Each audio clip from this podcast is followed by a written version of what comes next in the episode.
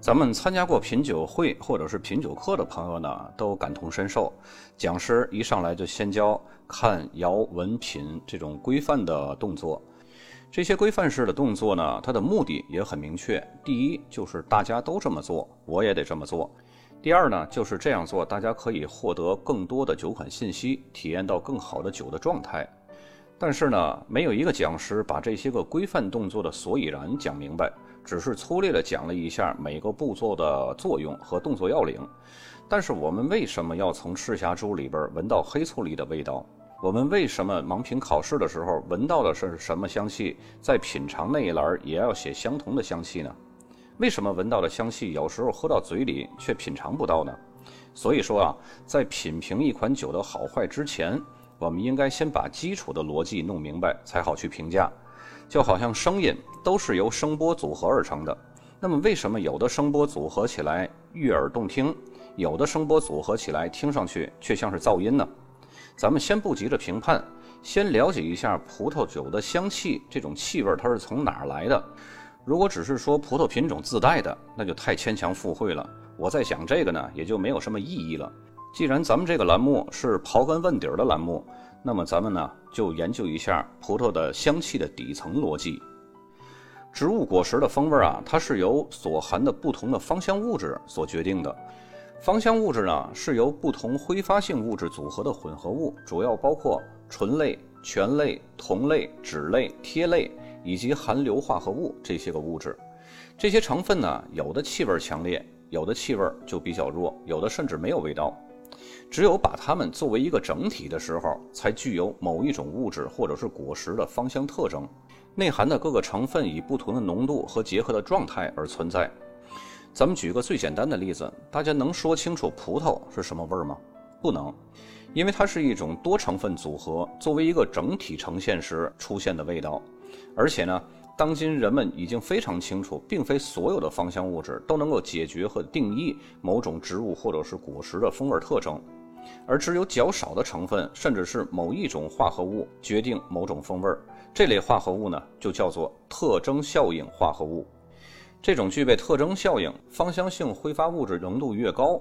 风味活力突出的植物或者是果实，就造就了食物化的气味名称，也就是我们俗称的苹果味儿、葡萄味儿或者是香蕉味儿。那么我们回到一开始的问题：赤霞珠里为什么会有黑醋栗的味道呢？长相思里边为什么会有青草的味儿呢？这就是说明啊，这种葡萄果实里边刚好有黑醋栗或者是青草这种特征效应明显的化合物。当然，赤霞珠和长相思葡萄酒不仅仅是有黑醋栗或者是青草这种气味，还会有很多其他的特征效应明显的化合物。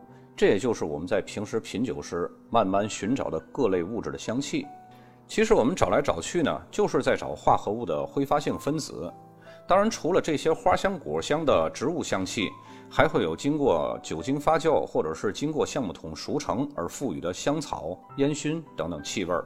它的目的呢，就是为了让葡萄酒的气味更为复杂，就好像绿茶经过炒青之后会出现板栗香的道理是一样的。那么我们在闻和品的时候，鼻子和嘴会给我们带来不同的效果吗？刚刚我也说过了，在盲品考试的时候，一般讲师呢会教你考试秘诀，就是闻的那一栏写的是什么香气，品的那一栏你也写什么香气，那是为了应付考试，快点拿下这个 WSET 的资格证。真正的品酒可不是这样，闻和品说起来是两步，其实呢它是三步，分别是用鼻子闻、用嘴喝和回味。在这里重点要说的呢是回味。其实嘴是尝不出香气的，舌头和口腔能够给人提供的感知只有五味和四感。哪五味呢？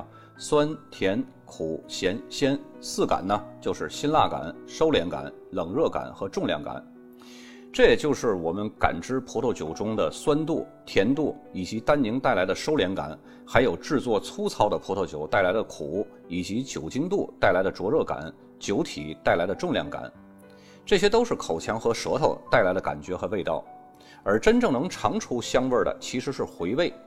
从生理学的角度来说呢？是食物和液体吞咽之后，从咽喉反向通过后鼻腔所产生的气味，反馈到了嗅觉区的大本营，一个叫嗅球的地方，再由它呢传达到中枢神经，也就是脑丘，形成了一种反射，所以请注意啊，通常我们所说的食物的味道，不仅仅是酸甜苦咸这几个味觉，还有呢，就是通过后鼻腔这个路径传达到嗅觉中枢而感受到的食物的气味。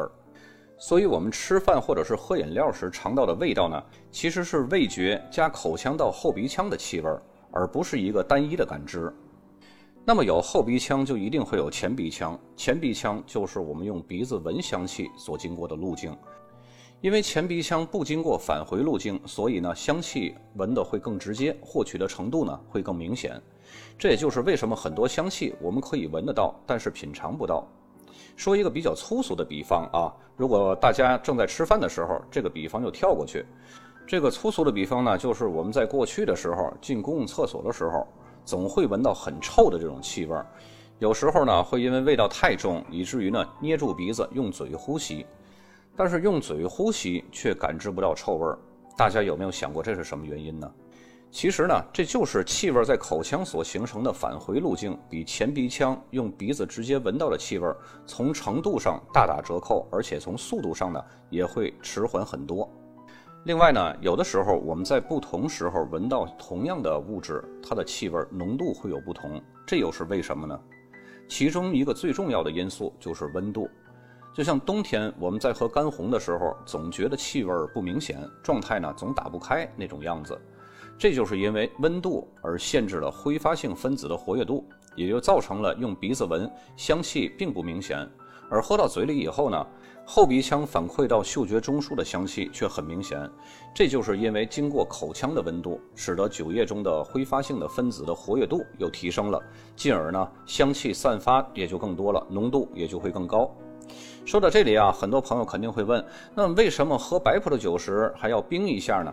首先一点是，白葡萄酒包括起泡酒的最佳体验感就是清爽，而且本身白葡萄酒的酸度就会比红葡萄酒高，冰一下呢会减轻尖锐的酸度，甜白葡萄酒呢冰一下也会减轻它的甜腻感，但是的确会限制它的香气的挥发，所以特别优质的白葡萄酒或者是起泡酒，我不建议冰得太狠，会影响复杂的香气挥发。而且呢，优质的白葡萄酒或者是起泡酒，一般都会经过橡木桶的陈酿，经过苹果酸到乳酸的转化，酸度呢也就不会那么尖锐了。稍微冰一下，会让香气呢更为集中，不松垮。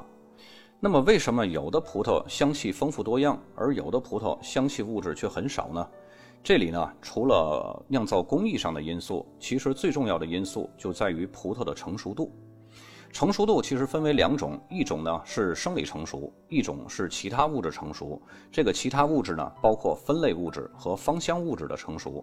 这有点像我们人类的成熟，分为两种，一个是生理成熟，一个是心理成熟。关于成熟的话题呢，我们下期再聊。感谢收听，本期咱们就到这儿。